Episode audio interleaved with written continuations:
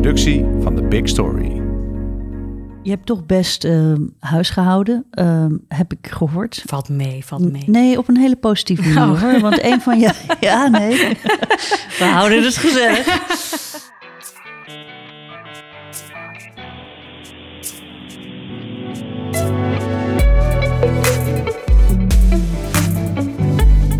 Dit is Komt een blad bij de dokter, de podcast van bladerdokter.nl over media-innovatie. Margriet heeft begin november de Mercure Magazine Merk van het jaar gewonnen. Waarom is Margriet het beste mediamerk van Nederland? Dat vragen we aan hoofdredacteur Helene van Santen. Helene, welkom. Dankjewel. Ik uh, heb het uh, juryrapport uh, gelezen en daarin stond een.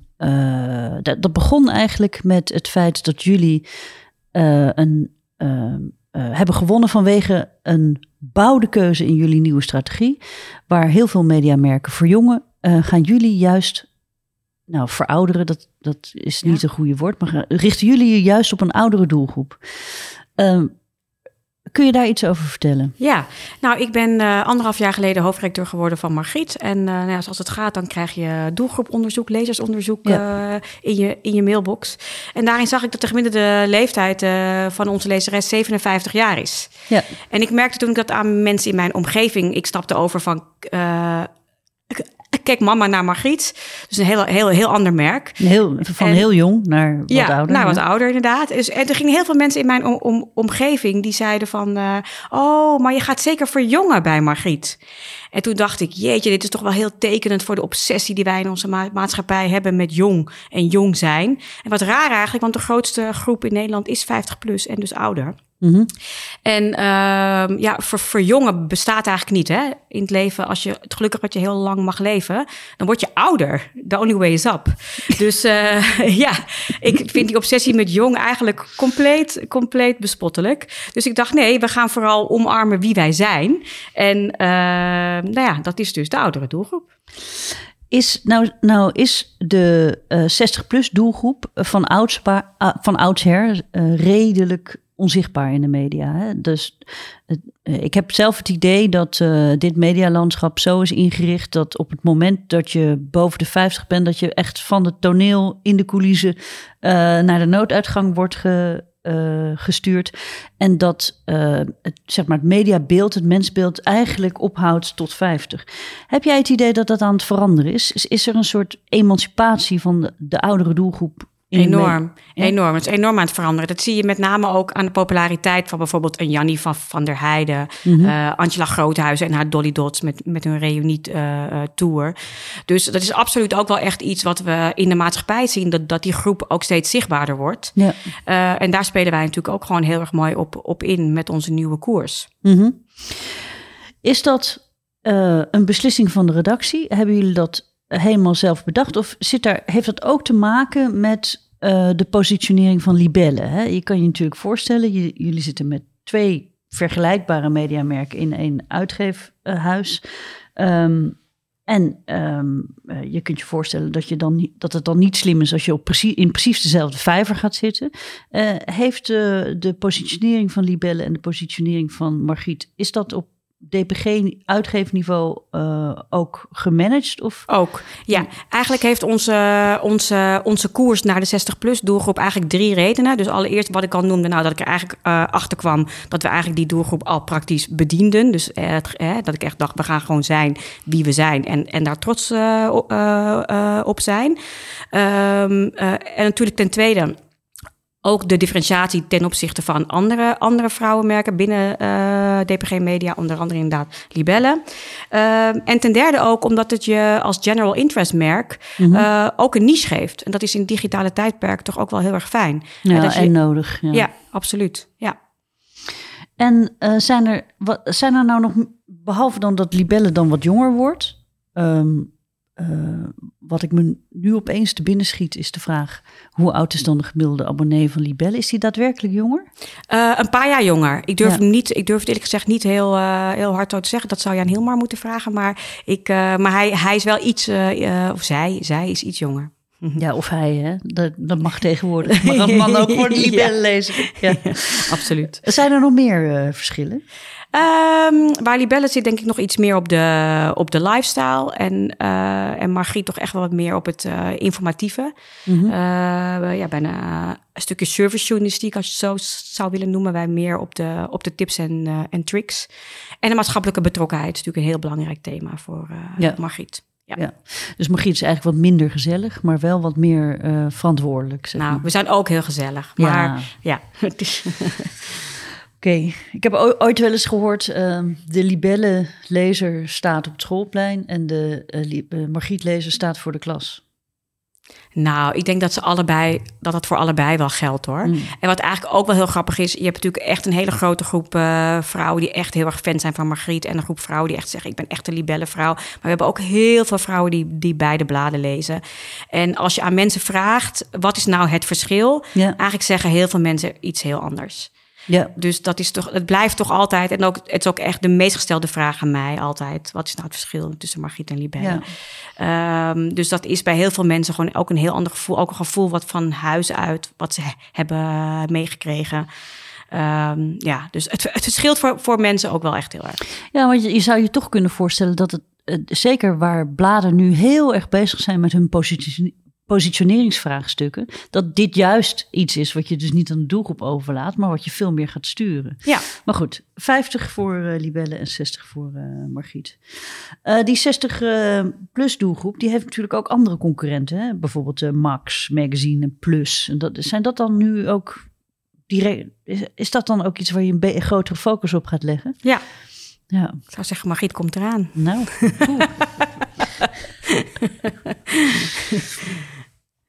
Ehm, nou zie je dat bij heel veel magazines, ehm, eh, bij veel magazine-merken, zeg maar, zie je dat ehm, er best wel een groot verschil zit tussen het merk eh, op papier en het merk online. Heel veel merken hebben eh, de strategie om zich online op een jongere doelgroep te mikken. Dat, doe, dat doe jij niet. Nee, dat was ook wel iets wat ik zag bij Margriet toen ik daar kwam. Hè? dat, Mhm. we, dat eigenlijk de strategie was om online een jonger publiek aan te trekken. In, in, in de hoop om dan ja, jongeren naar, je- naar je merken, Ja. o- ook aan je merk te kunnen binden. Eh, maar daardoor zag je eigenlijk een soort gespleten eh, merk. En ik, ik, en ik geloof daar niet in. Je bent één merk en je hebt één doelgroep. En je hebt één look en feel. Ja. En dat moet je op eh, al je kanalen eh, uitdragen. Dus dat, dat hebben we ook met de lancering. We hebben begin dit jaar een nieuwe site gelanceerd, een app en een digitaal magazine.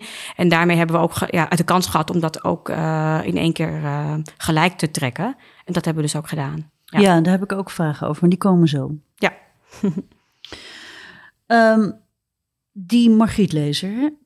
Ehm, die Margrietlezer heeft natuurlijk, dat is natuurlijk een doelgroep eh, waarvan heel veel gebruikers eh, echt een heel erg diep ingesleten leesritueel hebben op papier, hè, met zo'n weekblad. Ehm, hoe lukt het je om die lezer ook online te krijgen? Ehm, nou, eigenlijk best wel goed. Want we zijn sinds we onze nieuwe site eh, hebben gelanceerd enorm gestegen eh, in bereik. En we zien ook eh, dat het, het, het aantal van de printlezers dat naar online gaat, dat, dat het ook groeit. Dus in dat opzicht ga, ja, gaat, gaat dat eigenlijk best wel goed. Ik had eigenlijk voordat ik bij Margriet kwam, of eigenlijk toen ik net bij Margriet kwam, ook wel de, de aanname. Zo zie je dat ik, ja, ik ben ook niet vreemd van vooroordelen. eh, dat de oudere doelgroep ook niet zo digital savvy is. Dat het Ja. best wel een hele klus zou zijn om ze naar digitaal te trekken. En ook dat we ze daar ontzettend bij moesten helpen. Uh, maar je ziet eigenlijk dat juist onder de oudere doelgroep de, het, het online gebruik enorm aan het groeien is. Ook bijvoorbeeld het social media gebruik. Ja. ja dat zie je juist bij de oudere doelgroep enorm pieken. Ja, dat zijn, de, dat zijn die miljoenen Facebook-gebruikers in Nederland. Absoluut, ja. absoluut. Ja, en die klikken vanuit Facebook ook heel veel door naar, naar, ja, naar onze site. Dus dat is natuurlijk een heel fijn uh, ja, uh, groep ook om te bedienen.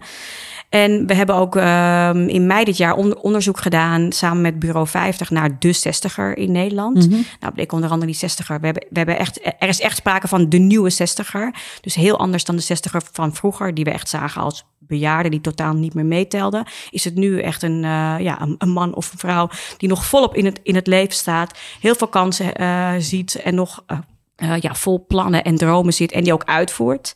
En daarnaast hadden we ook gevraagd of mensen zichzelf digitaal vaardig uh, mm -hmm. vonden. En 73% noemde zichzelf digital savvy. en dat was voor mij ook echt een onwijze eye-opener.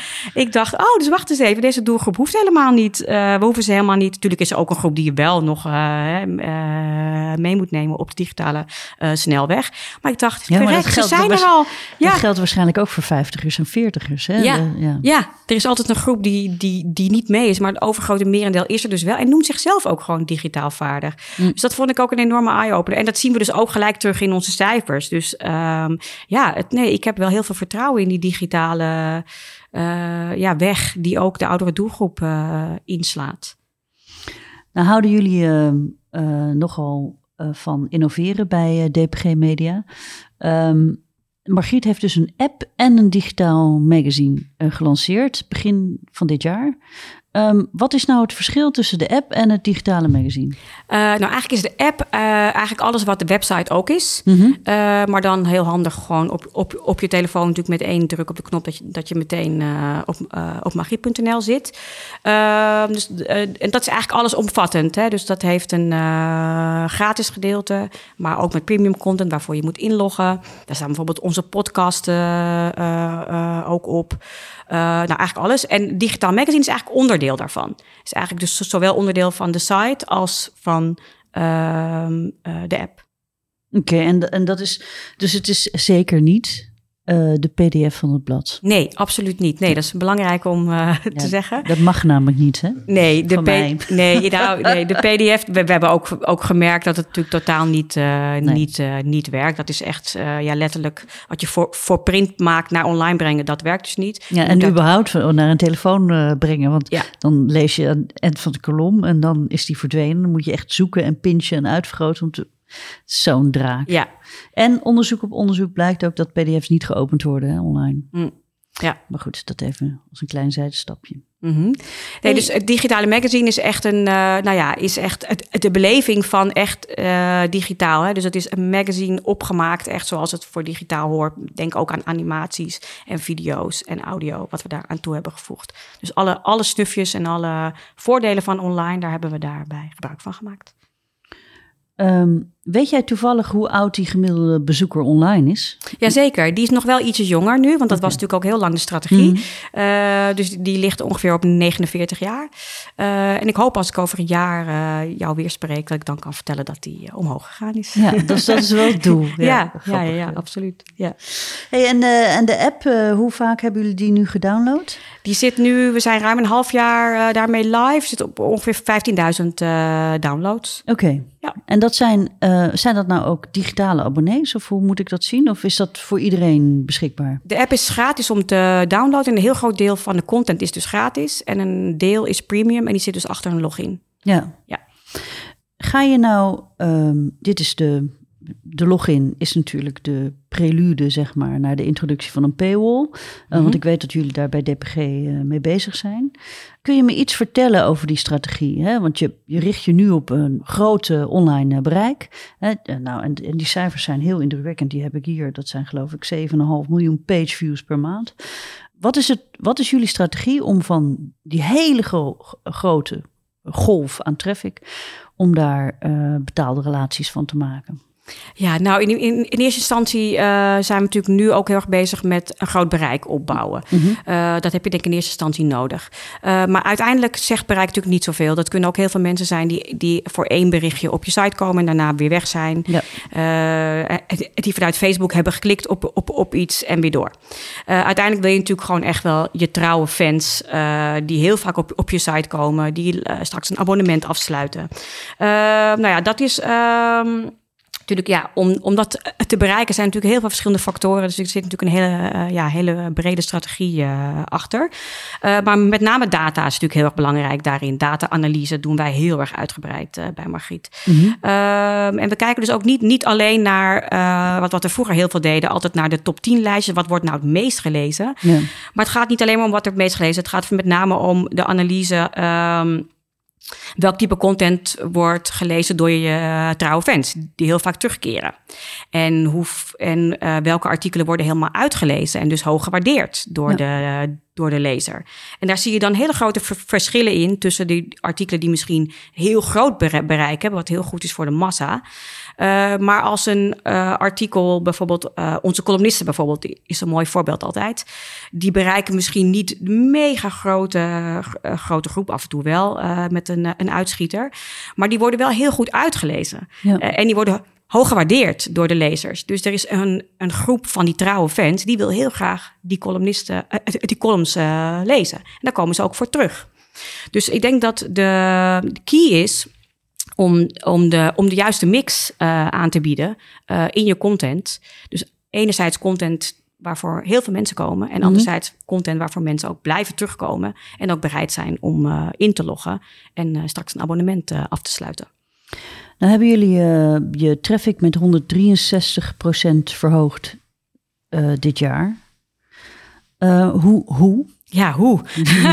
million dollar question. Hoe doe je dat? Hoe doe je dat? Ja, ook dat is natuurlijk een hele strategie waar mensen dat natuurlijk van heel veel verschillende factoren afhankelijk. En dan ga je aan heel veel uh, knoppen draaien. Nou, allereerst wat ik, wat ik heb gedaan toen ik bij Margriet kwam, is onderzoek laten doen uh, naar de gebruikersbehoeften. Ja. Ik heb ook gezegd, we, toen ik kwam, lagen er ook, ook, ook al uh, plannen dat we wisten van, nou, we gaan met, met een nieuwe site en app. Ik dacht, nou, dat die biedt ons heel mooi de kans om helemaal vanaf scratch te gaan beginnen. Hè. Stel, we zouden morgen Margriet lanceren. Hoe zouden we het digitaal dan uh, inrichten? En toen heb ik onderzoek laten uit, uh, uitvoeren naar de, naar, ja, dus naar de, dus de behoeften van uh, onze, onze lezeres. En dan bleek eigenlijk dat ze digitaal, net als in ons printmagazine, eigenlijk op zoek zijn naar de mix. Dus ze willen op de hoogte ge gehouden worden Um, maar ze willen ook geïnspireerd uh, worden. Ze willen een stukje vermaakt uh, worden. Mm -hmm. Ze willen iets leren. Ja. Uh, dus dat is, en toen wisten we, oké, okay, we moeten dus ook online zorgen dat we de juiste mix ook aanbieden. Ja. Dus dat, vanaf, vanaf dat uitgangspunt zijn we eigenlijk begonnen. Um, nou, dan ga je natuurlijk al. Nou ja, verder is natuurlijk data-analyse heel erg uh, belangrijk. Hè? Dat, dat je weet, uh, nou, wat wordt veel gelezen, wat scoort heel goed. Maar ook niet alleen veel gelezen, maar wat wordt uitgelezen, wat wordt uh, hoog gewaardeerd. Wat ik net al vertelde. Ja, en ik geloof heel erg in wat mijn principe UMA is: UMAA. Uitproberen, meten, analyseren, aanpassen. Dat ja. is wat we consequent doen. We hebben elke week redactievergadering, elke dag tegenwoordig een daily stand-up in de ochtend. Waarin we met met elkaar kijken. Hoe was het gisteren? Wat ging er goed? Wat ging er niet goed? Wat gaan we vandaag doen? Ja. Uh, dus je moet ja, voortdurend uh, analyseren en aan, aan de knoppen draaien. Dat is het eigenlijk in een notendop. hey, maar wat leuk om te horen van die lezersbehoeften. Want even voor de luisteraars. Um, uh, ik op bladerdokter.nl staat een longread um, acht, over de acht universele behoeftes van uh, mediagebruikers. Als je bladerdokter en uh, gebruikersbehoeften intikt, dan kom je in Google daar al heel snel op. Dat is een model wat wij hebben ontwikkeld om daarin verder te gaan. Um, dus grappig om te horen dat jullie dat ook hebben gedaan. Uh, maar dan, uh, wat ik graag wil weten, hoe ga je die traffic verzilveren? Hè? Uh, als je uitgeeft, dan ben je in principe relaties aan het bouwen. Um, heel veel traffic, ja, dat zijn eigenlijk anonieme IP-adressen. Maar hoe ga je daar nou echt een band mee bouwen? Hoe zorg je dat mensen um, ja, groeien in, zo groeien in je relatie dat ze op een gegeven moment converteren naar een abonnement? Wat hebben jullie daarvoor een keuzes in gemaakt? Uh, nou, we kijken dus allereerst dus heel erg goed naar de data en het type content uh, waarvoor mensen vaak terugkeren bijvoorbeeld een daghoroscoop. Uh, en daar hebben we ook een, een nieuwsbrief uh, uh, is daar aan gekoppeld. Dus die krijg je elke ochtend in je mailbox. Ja. Nou, dat is iets waar, wat, wat, waarvoor heel veel mensen gebruik van maken. en daarvoor ook iedere dag op onze site komen. Bijvoorbeeld ook de vervolgverhalen doen het heel erg goed. dus ja, dat is toch... dan maak je eigenlijk van een nice to know een need to know, zeg ik altijd. Het is nice to know, want het is immers ja, entertainment eigenlijk. Ehm, maar je wilt toch weten hoe het verder gaat. Ja. Dus uh, wij hebben bijvoorbeeld uh, de rubriek uh, De Affaire. Nou, de titel zegt het al. Ja. Je wil natuurlijk elke week weer weten hoe het verder gaat met die Nina en die Daniel, met wie ze vreemd gaat. Dus dat, ja, dat, dat, daar kom je toch een week later weer voor terug. Ja. En dat is op de site. eh, Mhm. dat is en eh, die horoscoop is met inschrijven. Maar nieuwsbrieven, dat zit een, is een belangrijk onderdeel van jullie nieuwe strategie, toch? Ja, klopt. Kun je daar ook iets over vertellen? Ja, eh, nou onze strategie is eigenlijk dat we met name ook ehm, het, het, het verkeer willen we eigenlijk het liefst halen uit onze eigen kanalen. En dus niet bijvoorbeeld uit social media. Ja. Eh, op social bepaalt Mark Zuckerberg en eh, Elon Musk, die bepalen tegenwoordig eh, het algoritme en alles daar. Daar wil je niet van afhankelijk zijn als, als mediamaker. Nee, dat is bouwen op geleende grond. Ja. Exact, exact. Ja. Dus wij focussen heel erg op bijvoorbeeld onze nieuwsbrieven, maar ook op onze pushberichten. Hm. Je kan, dat is natuurlijk ook het fijne van een app. Het kan Ja. trouwens ook op je desktop. Dat je een pushbericht kan sturen over een, ja, een speciaal bericht wat extra aandacht verdient. En dan, nou, er wordt heel veel gebruik van gemaakt. En dat zorgt voor natuurlijk direct verkeer naar jouw eh, eh, site. Dus daar zetten we heel erg veel op, eh, op in. We hebben dit jaar ook een aantal nieuwe nieuwsbrieven gelanceerd op thema's. Bijvoorbeeld gezondheid, een heel belangrijk thema van Margriet. Ehm, daar hebben we een aparte nieuwsbrief voor. We hebben nu ehm, eh, onlangs gelanceerd een columnisten nieuwsbrief. Nou, we hebben een hele reeks columnisten, die zijn onwijs populair. Ehm, van Noralie Beijer tot Angela Groothuizen en eh Aafbrand Korsjes. Ehm, dus nou, dan krijg je iedere week het rijtje van eh, nou, de laatste columns van die, eh, eh, die columnisten. Ehm, er is nu eentje in de maak over besparen. Besparen is natuurlijk een heel belangrijk eh, thema nu. Ja, we zitten allemaal in een energiecrisis, stikstofcrisis, weet ik wat voor crisis allemaal. Dus dat is een hot item. En nou ja, daar spelen we dan ook, ook, ook meteen op, op in met, met extra nieuwsbrieven. Ja, en heb, je dat, heb je nou echt ook allemaal nieuwsbriefredacties ingericht of ga je een deel ook laten automatiseren? Een deel ehm, wordt al geautomatiseerd. maar er is altijd natuurlijk wel een redactionele check. Hè? Er is altijd een redacteur die, eh, ja, die wel kijkt of, of, eh, of, de juiste dingen erin staan en, op de juiste manier. Nou ben jij eh, sinds mei 2021 hoofdredacteur. Wat trof je aan toen je, toen je daar kwam op de redactie? Eh, een ontzettend leuke redactie met heel veel eh, getalenteerde en gepassioneerde eh, mensen met heel veel liefde voor het merk Margriet. Ehm, je hebt toch best ehm, huis gehouden, ehm, heb ik gehoord. Valt mee, valt mee. Nee, op een hele positieve manier Oh. hoor. Want een van jou... Ja, nee. We houden het gezellig. Een van jouw eerste wapenfeiten is dat je de aparte print- en eh, online redacties hebt opgeheven. Ja. Heel goed. En er zijn dus nu 26 medewerkers en die werken voor alle kanalen. Ja. Eh, kun je iets vertellen over de gedachten daarachter en hoe je dat aan hebt gepakt? En, maar vooral ook hoe het was eh, voor je collega's om, om die ommekeer te maken. Ja, nou, dat is natuurlijk ook echt wel een, een hele grote eh, transitie geweest. En daar zitten we eigenlijk ook nog steeds in. Dat is natuurlijk echt wel een ongoing eh, process. Dat heb je niet van de ene op de andere dag natuurlijk helemaal rond. Eh, toen ik bij Margriet kwam, had je echt, nou, heel gechargeerd ge- ge- gezegd hoor. Maar er waren 22 mensen bezig het weekblad te maken. En er zaten drie mensen op eh, online en één persoon op de specials. Hm. En die drie van online, die zaten zich helemaal 380 graden uh, onze schompens te werken. Ja. Om al die content wat, wat gemaakt werd, om dat te vertalen naar online en nog extra content te gaan maken. Dus ik zag al heel snel van, oké, dit hier, hier, ja, hier is duidelijk wel werk aan de winkel op, op, op dat vlak. Um, dus ik, um, uh, nou, wat ik heb gedaan is eigenlijk uh, een team content creatie, eigenlijk twee teams content creatie heb ik ingericht. Um, um, in plaats van een repo en een online redactie bijvoorbeeld. Dus mm -hmm. we hebben nu een team content creatie lifestyle, waar zeg maar alle nou, uh, mode, lifestyle, reizen, et cetera on, onder valt. En het team content creatie repo. Dat is eigenlijk wat vroeger het, on, de, het online team was. Uh, tenminste, de online redacteuren en het repo-team. Dat is zeg maar samengevoegd. En de, on, en de online eindredacteur die is naar eindredactie gegaan. Want die zijn natuurlijk ook allround geworden. En je hebt natuurlijk ook nog het vormgeefteam die ook allround zijn geworden. Ja. Nou, de, allereerst moet je mensen natuurlijk trainen en opleiden. Uh, want die mensen moeten wel leren wat ze moeten doen. Uh, nou ja, het is natuurlijk best wel lastig, want dat hoor je natuurlijk ook heel, ook heel vaak. Mensen zeggen natuurlijk, ik heb het ook al heel druk. Er moet elke week ook een printeditie naar de, de drukker. Ja, en dat is hard werken. En dat is al heel hard werken, maken, absoluut, ja. absoluut. Dus uh, wat we hebben gedaan, eigenlijk met ook behulp van uh, tijdelijk extra freelance inhuur.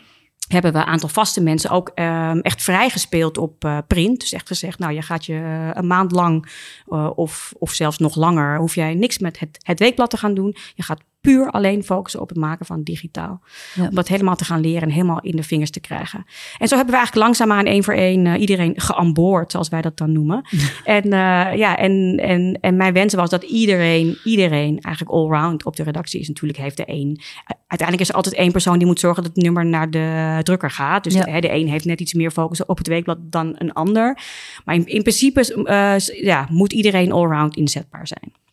En jullie hebben nu ook een online first strategie. Hè? Dus dat betekent dat eigenlijk de content altijd eerst online wordt ge Nee, dat is. Okay. Ja, nou, we hebben, uh, wij noemen dat de digital content first uh, uh, strategie. Digital first wil niet altijd zeggen ook chronologisch. Ja. Ehm, dus we werken, we werken vanuit een planning waarbij we eigenlijk vanaf het begin al, al bedenken wat gaan we ermee doen op alle kanalen, dus zowel print als online.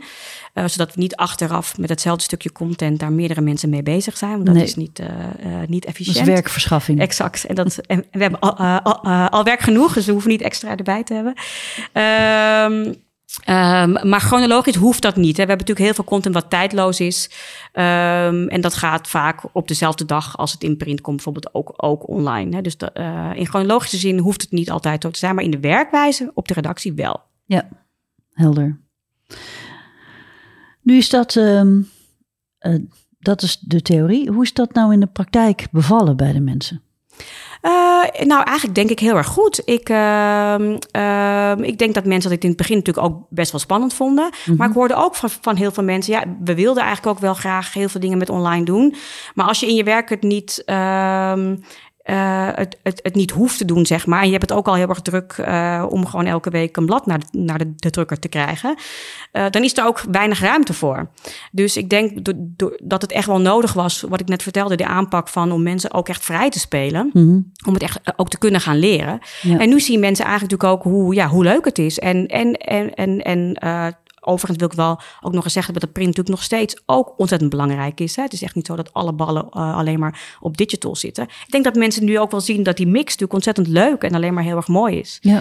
En ik zie ook echt dat mensen er plezier in, uh, uh, in, in hebben om, om, ja, om ook digitaal te maken. Heb je het idee dat er een efficiëntieslag heeft plaatsgehad?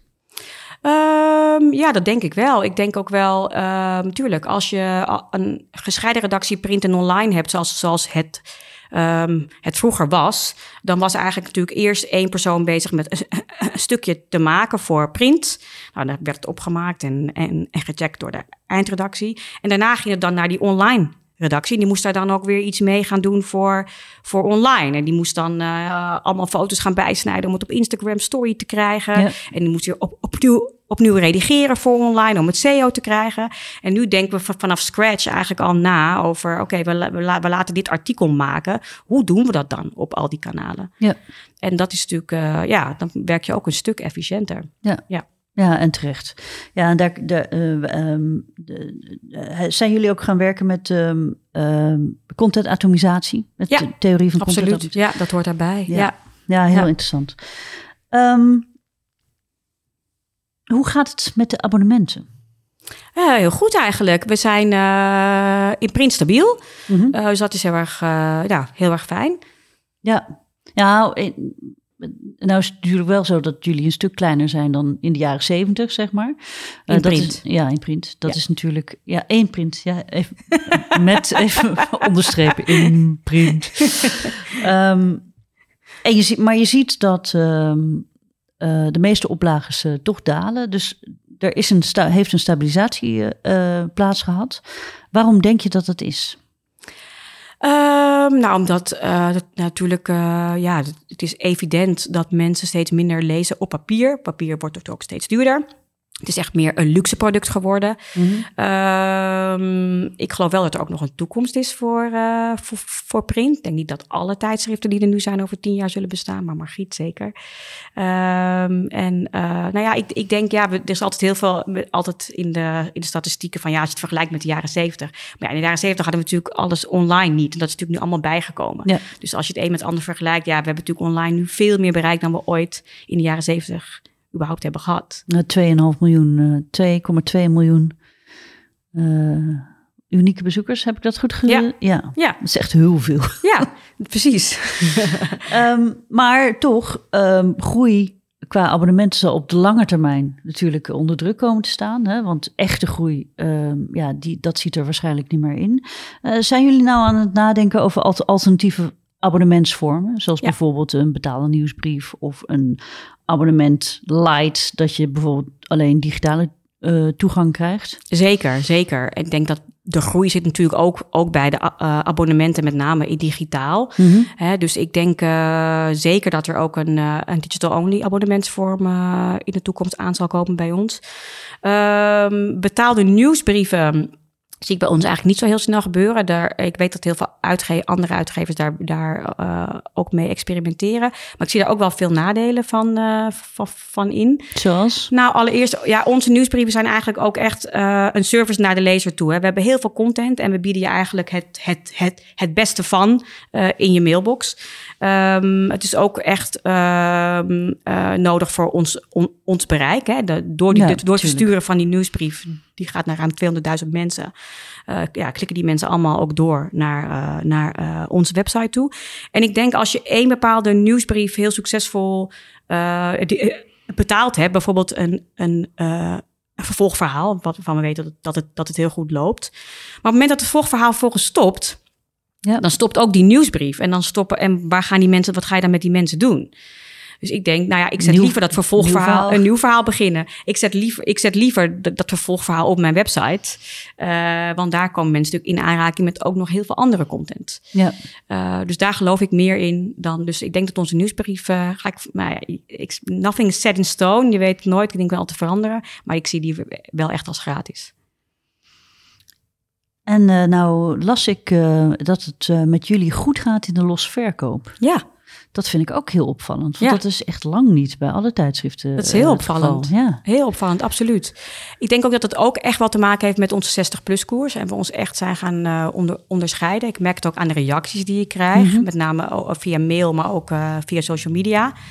Dat mensen echt zeggen, wat, wat geweldig hoe Margriet nu uh, met grijze modellen op de cover. En, uh, dus ja, daarin zie je ook dat, er, dat die groep die zich niet vertegenwoordigd ziet in heel veel media... wel heel erg behoefte heeft om zichzelf terug te zien. En daar dus heel erg, heel erg blij mee is.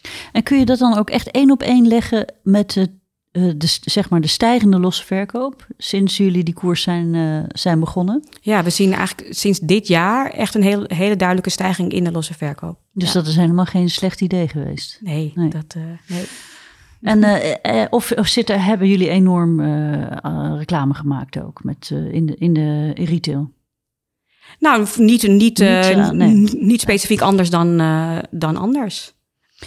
Dan zie je bij heel veel uh, magazines ook uh, advertentieinkomsten terug uh, dalen. Hè? Dat heeft natuurlijk ook heel erg te maken met het feit dat adverteerders toch liever hun budgetten allokeren aan online of op mobiel of bij influencers of in, via. Um, targeting en retargeting op Facebook en Google. Wat natuurlijk een fractie van de kosten is van adverteren in een uh, magazine. Maar jullie, hebben, jullie waren dit jaar al uitverkocht in september, had ik begrepen. Nou ja, we, we hadden in september het jaartarget al, al binnen op ja. B2B. Dus dat zegt wel heel veel over hoe een succesvol jaar dit eigenlijk ook op dat vlak is. En dat zien we eigenlijk zo, zo, zowel in print als, als online. Ik denk ook wel dat daarin, dat daarin ook de groei bij online zit. Mm -hmm. uh, maar eigenlijk zien we ook ja, nu, nu, nog altijd dat het ook in print advertentiewijs heel erg goed gaat. En waaraan kun je dat ook toeschrijven aan die nieuwe koers? Denk je dat er heel veel adverteerders interesse hebben in die doelgroep? Dat, dat denk ik wel, ja. Ik denk dat er van oudsher eigenlijk was er altijd bij uh, uh, bedrijven en adverteerders een, uh, een hele erge focus ook op die, op, op die jonge doelgroep. Ja. maar ik denk dat heel veel mensen nu ook wel inzien van, nou eigenlijk die, die 50-plus doelgroep is hartstikke, of die 60-plus doelgroep is hartstikke interessant. Ja, die hebben tijd en geld, hè? Ja, nou, ja. exact, letterlijk dat. Ja. ja. En die zijn nog heel erg merkvast. Um, en uh, ja, dus uh, ik zou het wel weten als ik uh, adverteerder was. Goed, tot zover het blokje flagrante zelfpromotie. Blijven jullie een weekblad? Ja, absoluut. Waarom? Absoluut. Ehm, waarom? Ja, omdat we dat zijn. En uh, tenminste, dat een van de onderdelen van wat wij zijn. Ik zie ons niet bij, bijvoorbeeld ineens een maandblad uh, Nee, maar dat, uh, zie je, worden, dat zie je dus heel erg veel. Je ziet dus heel erg veel, wereldwijd ook, zie je dus bij heel veel mediamerken dat de frequentie wordt verlaagd.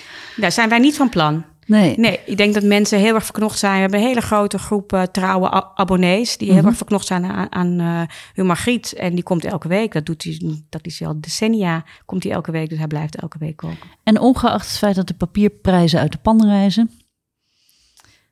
Ja, ja, maar we hebben nog steeds een hele grote groep ab ab uh, abonnees en Ja. een grote groep adverteerders. Dus dan, ja, dan is dat nog steeds mogelijk en dan gaan we daarmee door. En over tien jaar? Uh, ik, ik, ben absoluut van overtuigd dat, uh, dat Margriet dan nog steeds op print uh, verschijnt. Ik geloof niet in het doodverklaren van media. Maar bijvoorbeeld toen televisie kwam, toen werd radio doodverklaard. En toen internet kwam, toen werd televisie en, en, en, en de krant werd doodverklaard. Nou, nee, ik, ik geloof in, we zien ook dat al die media er nog steeds zijn. Mm -hmm. Natuurlijk hebben ze allemaal een andere rol gekregen. Uh, maar dus ik geloof ook echt dat uh, tijdschriften, ook in papier, are here to stay. Ja, maar welke rol, uh, wat is dan, hoe zie jij dan de nieuwe rol van print? Het is uh, meer een, een, luxe product geworden, nog meer dan het, uh, dat, dan het al was. Echt dat mo moment voor jezelf. Uh, ik zeg altijd, ja, de, het, het printproduct is er voor de vier B's. Hè? bed, bank, bad, ehm, beach. Uh, dat zijn echt ja, die ultieme momenten waarop je even lekker voor, voor jezelf, even lekker offline hm. en even fijne Margriet uh, lezen. Ja. ja, je hoopt dat dat nog lang bestaat. Absoluut. Ik ben ervan overtuigd dat het nooit heel lang bestaat. Nou, heel positief. Heb je nog uh, nieuws? wat zijn jullie van plan de komende periode? Uh, nou, in februari lanceren we uh, eigenlijk een hele hoop uh, nieuwe rubrieken en een nieuwe columnist. Ik mag nog niks over zeggen, is nog een verrassing. Mhm. Mm -hmm. Maar er komt echt wel ja, een vernieuwde Margriet aan, zowel in print als het digitale magazine. En volgend jaar september hebben we ons grote jubileum, 85 jaar bestaat Zo. Margriet dan al. Ja, het is echt ongelooflijk. En ja, dat wordt natuurlijk één groot feest. Daar zijn we nu al hele mooie plannen voor aan het maken. En daar gaan we natuurlijk echt, echt wel heel groots mee uitpakken. Oké. Okay. Tipje van de sluier? Kan ik helaas nog niks zeggen. Oh, jammer, jammer, jammer. Dan heb ik een laatste vraag. Waarom denk jij dat Margriet um, mediamerk van het jaar is geworden? Ik denk dat wij echt absoluut onze nek hebben uitgestoken om uh, bewust te kiezen voor uh, de oudere doelgroep. Uh, waar heel veel mensen dat wel heel spannend vinden. Zeker voor een merk dat al zo lang bestaat. Om dan een koerswijziging uh, ja, durven in te voeren en, uh, en te volgen. En natuurlijk ook eigenlijk uh, ja, vrijwel direct met succes. Dus dat, uh, ja, ik denk dat dat wel de voornaamste reden was. Dat bleek ook uit het juryrapport. Ja, juryrapport zal ik in de show notes uh, plaatsen. Uh, dan kunnen mensen dat nog uh, nalezen. Nou bestaan die Mercures, dat zijn de vakprijzen, de jaarlijkse vakprijzen in de magazine mediabranche. Nou bestaan die 25 jaar. Of 24 jaar. En nou is Margriet heeft voor de eerste keer magazine merk van het jaar gewonnen. Ja, het grappige is dat Margriet al eerder de, de Mercure d'Or, de lofprijs zeg maar, ja. voor je hele oeuvre, die, die heeft Margriet dus al veel eerder gewonnen. Maar dus nog nooit magazine merk. Dat, daar verbaasden heel veel mensen die dachten, dat heeft Margriet natuurlijk al lang. Mm -hmm. Maar ja, ze heeft nog nooit gewonnen. Dus toen ik daarachter kwam, dacht ik natuurlijk meteen, nou, die moeten we, die moeten we binnenslepen. Ja, was je trots? ja, tuurlijk, ongelooflijk trots. Ja, het is met name gewoon de kroon op je harde werken. En een bevestiging dat we met onze nieuwe koers de juiste weg zijn uh, ingeslagen. Nou, dan wil ik je van harte feliciteren. Dank je wel.